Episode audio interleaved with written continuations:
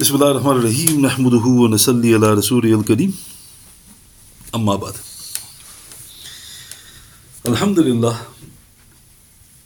tonight is the first of November in the year 2023 and Alhamdulillah we moved on to the 26th night that we're going through the exalted and dear life of our beloved mother, Sayyidah Khadija radiallahu.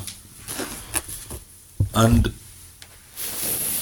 in the previous session, I was highlighting who exactly are the venerable Ahlul Bayt. And in a nutshell, there's three clarifications. I Surah 33, verse 33, that the Ahlul Bayt in context clearly refers to the mothers of the believers because they're mentioned prior and after verse 33. Secondly, in the Quran itself, wherever Allah Ta'ala mentions Ahlul Bayt, He's mentioning the wives of the Prophet or the mothers of the Prophets. And thirdly, the word literally means household. And of course, the mother is mentioned in any household.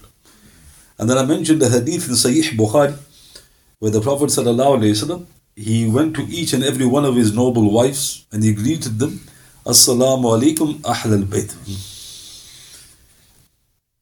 So the second misguided claim of the Rawafid and the August Ahl al Bayt is the matter of infallibility. So one of their strange beliefs is that they consider the restricted Ahl al Bayt that they've restricted to the status literally of prophethood, that they are incapable of committing sin, they are protected from sin. So Shaykh Maududi rahmatullah he elaborated upon this in his Tafsir, volume 10, page 108 to 9 of the English translation. He stated, A section of the people have not only misconstrued this verse to the extent that they have made the word Ahl al Bayt exclusively applicable to only five, to the exclusion of the holy wives. But they have gone even further and concluded wrongly from the sacred words. And he recited the verse. أعوذ بالله من الشيطان الرجيم إنما يريد الله ليذهب عنكم الرجس أهل البيت ويطهركم تطهيرا Verily Allah subhanahu wa ta'ala only intends to keep all filth away from you, O august family, and to purify you with a thorough purification. The Shaykh said that, Al, that Ali and Fatima anhuma and their children are infallible like the prophets of Allah subhanahu wa ta'ala. They state that the word rijs in this verse, filth, implies error and sin and as Allah subhanahu wa ta'ala says, these Ahlul Bayt have been purified of this. So this is their argument. They say it mentions in the Quran that Allah Ta'ala intends to keep rijs, R-I-J-S, rijs, away from the Ahlul Bayt. And he goes to give them a pure, a total purification. So they say rijs means sin, error. And therefore they have been purified. But then the Shaykh he clarified. However, the words of the holy verse do not say that uncleanness or uncleanliness has been removed from them and they have been purified. But the words are to the effect Allah subhanahu wa ta'ala intends to remove uncleanliness from them and to purify them completely. So if you look at the verse, stop in the quote. Allah subhanahu wa ta'ala says, Innama yuridullah. Allah ta'ala intends to keep. When you say irada, intention. So the verse does not say they've been purified. The verse is saying Allah ta'ala intends. The, then the Shaykh continued, the context as has been shown also does not tell that the object here is to mention the virtues and excellences of Rasulullah's household. On the contrary, they have been advised here what they should do and what they should not. because Allah Ta'ala intends to purify them. So the second point the Shaykh makes, he says that if you look at the context, why are they highlighting that this is a verse of the virtue of the Ahlul Bayt? The context is not talking about virtues. Hmm. So even contextually, he goes, it doesn't make sense that you're referring this to a, a virtue. Then he said, in other words, they have been informed that if they adopt such and such an attitude and way of life, they will then be blessed with cleanliness, otherwise not. Meaning, if you do all the do's, keep away from the don'ts, Allah Ta'ala will purify you. If you don't, then there's no purification.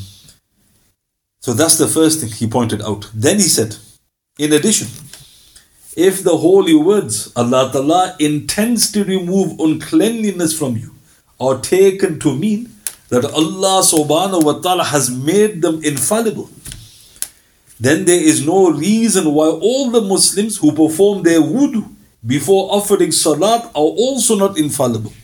Because Allah subhanahu wa ta'ala says, and he recited Surah Al Ma'idah, Surah 5, verse 6.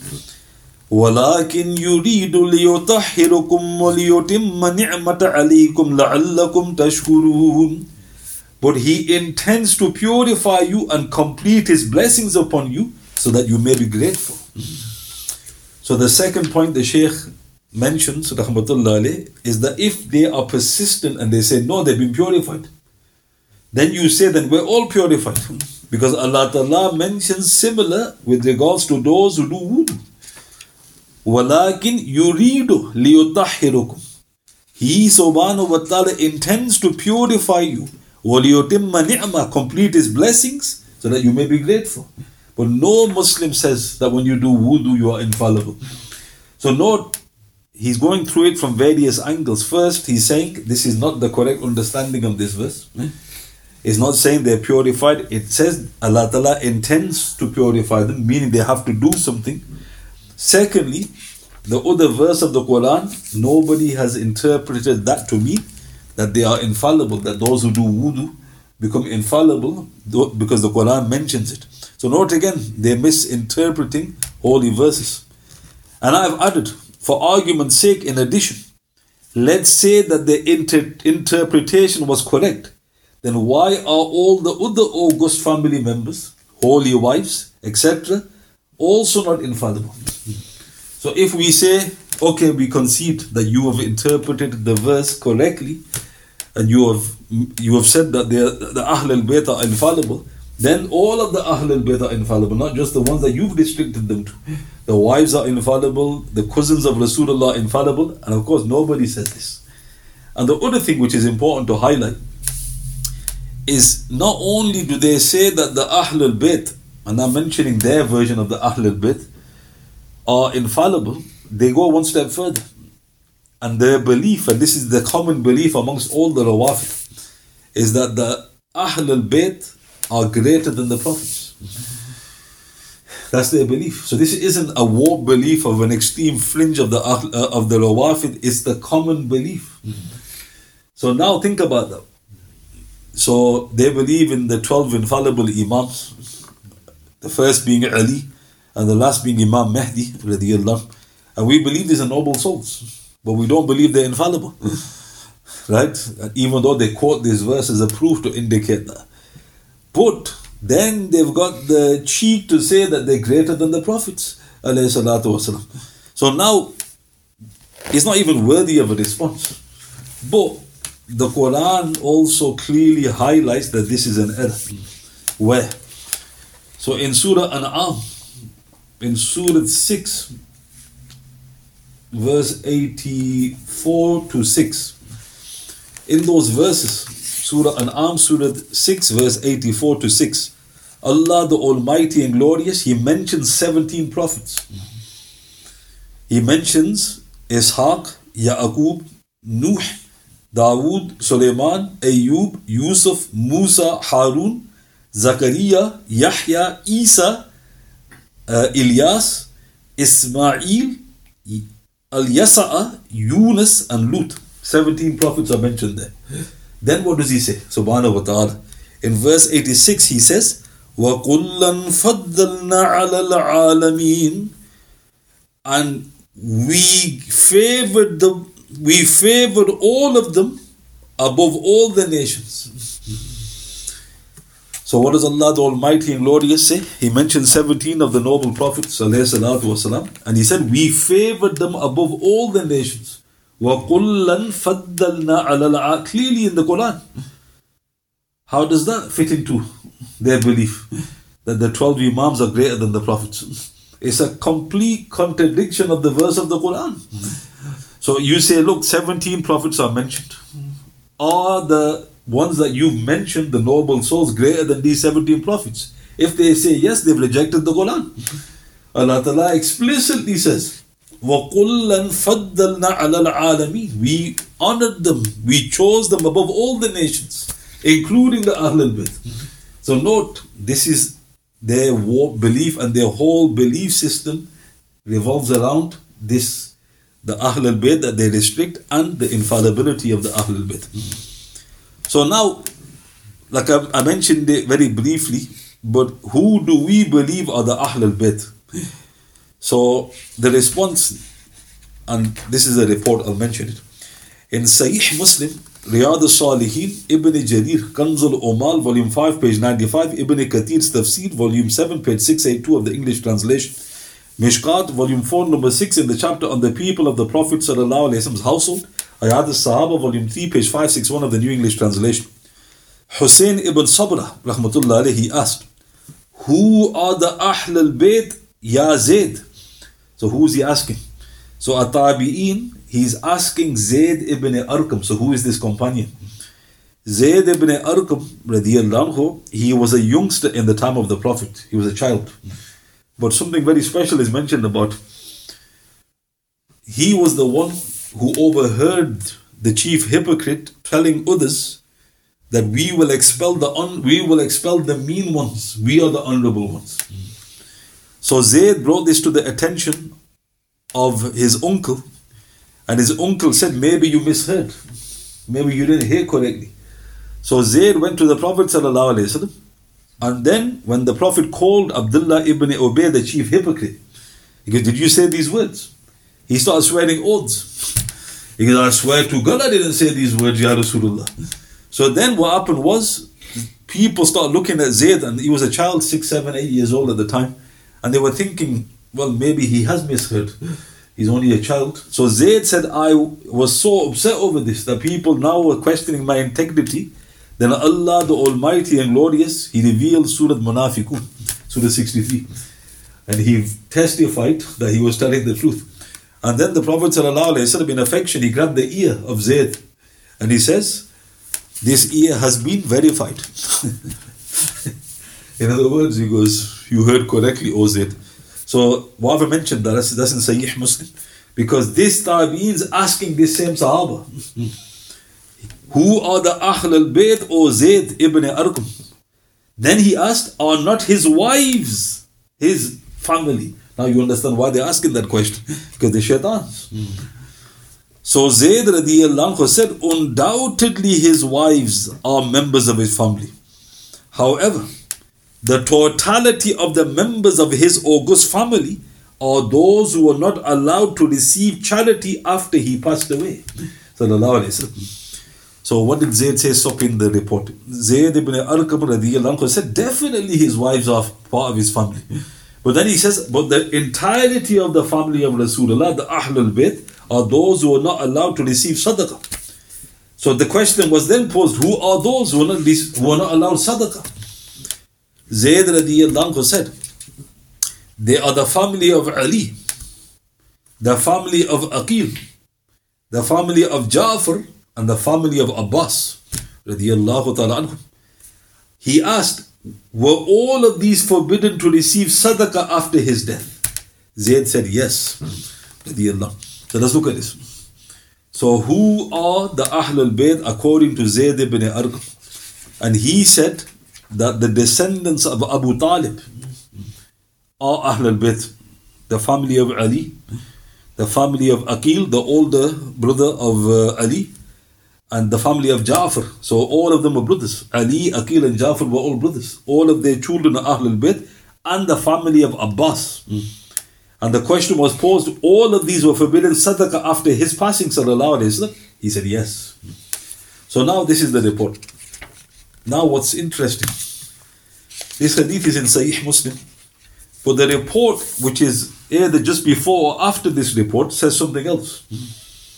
The same question was posed to Zayd. He goes, Are the wives of Rasulullah his family? He said, No. Hmm. Sallallahu.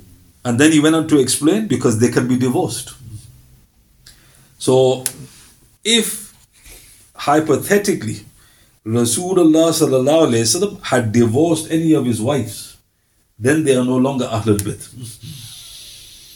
This is what Zayd was getting across, radiyallahu. But did Rasulullah divorce any of his wives? No. So when he left this world, they now became permanent members of the Ahlul Bayt because there was no possibility now of his wives being divorced. Mm. The Rawafid, they only quote the opening statement. Because in Sahih Muslim, a companion called Zayd was asked, Are the wives of the Prophet Ahlul Bayt? He said no, and they stopped there. And now these are the games they play. So the response is, they've quoted correctly, but why have they stopped? He went on to explain that they can be divorced, meaning this is why. And this report, what did he say? He said, his wives are definitely his family. So he's explaining, because what I'm saying there is a hypothetical. So note, this is the games, and I wanted to highlight that here. So now, these are the Ahl al-Bayt. Abbas, radiallahu Rasulullah's uncle and his children, the response that how did they become part of the family? And it's to do with the cloak again. Mm-hmm. So Abdullah ibn Abbas radiallahu he said, Rasulullah sallallahu alayhi said to Al Abbas radiallahu, when it is Monday, come to me with your children that I may supplicate for them a supplication by which Allah subhanahu wa ta'ala will benefit you and your sons. Thus he went and we went with him, Ibn Abbas said, meaning he brought all his sons. He sallallahu alayhi wa thereupon covered this with a piece of cloth and he said, O Allah subhanahu wa ta'ala, forgive Abbas and his sons a pardon of the known and unknown, leaving no sin unforgiven. O Allah subhanahu wa ta'ala, protect him amongst his children. This is recorded in Tirmidhi, number 3787, Hassan Gharib, Abu Ya'la in his Musnad, Al Khatib al Baghdadi in his Tarikh 11 241. Mishkat, volume 4, number 24, in the chapter on the people of the Prophet's household, sallallahu alayhi wasallam. Hayat al-Sahaba, volume 5, page 158 of the New English Translation. So let's look at this. So just like he did for his immediate family members, Ali, Fatima, Hassan and Hussein, radiallahu ta'ala anhum, he put a cloak over them. He put a cloak over his uncle and all his sons. And he made a dua that he be forgiven and his sons. And may Allah ta'ala protect him through his children. In a slightly different report, there's an addition. Abu Usaid Sa'idi radiyallahu he relates. Rasulullah sallallahu alayhi wasallam once said to Abbas radiyallahu, you and your children should not leave the house in the morning until I come to you because there is something I need to do. So this adds something. Rasulullah is going to their household. He goes, don't leave any of you until I come. Who were his children? His children were Fadl, Abdullah, Ubaidullah, Quthm, Ma'abad, Abdul Rahman, and Umm Habiba. So these were all the children of Abbas. They waited for him, sallallahu alayhi wasallam. It was only after duha, mid morning, that he arrived. Rasulullah then instructed us to gather together and sit close to each other. When they did, he then threw his shawl over all of them and made the following dua. O my Lord subhanahu wa ta'ala, here is my uncle Abbas, who is just like my father. And here are the members of my household, the Ahlul Bayt. Shelter them against the fire of Jahannam, just as I am now sheltering them with the shawl of mine. Subhanallah, to this dua, even the doorstep and all the walls of the house said miraculously, Ameen, Ameen, Ameen. Subhanallah. This is recorded in Tabarani in his Kabir 19-263, Tabarani in his Awsat, Bayhaqi in his Dalai al Nubu'a 6-71, Al-Haythami in Majma al-Zawaid 9-270 stated Hassan, Imam Suyuti in his Al-Khasa'is al-Kubra 2-309, Hayat al-Sahaba volume 5 page 158 to 9 of the New English translation, Ibn Majah Bayhaqi Abu Nu'aym in his Dalail number 339, Al-Bidayah volume 6 page 133 all related similar. So this is an authentic report. So now this adds something which wasn't even given to Fatima, Ali, Hassan and Hussein. When Rasulullah made the dua or made a statement, it's done. When Rasulullah makes a dua for his uncle, the doorstep and the walls of the house say Amin. So there's an additional honor given to the uncle of the Prophet. So note, these are certainly the family of the Prophet. These were forbidden zakat. So a proof in Sahih Bukhari, once Hassan he goes, I was just a child. And I picked a date. And the Prophet saw me and he goes, Kach, kach, spit it out. Why? Because it may have been sadaqah.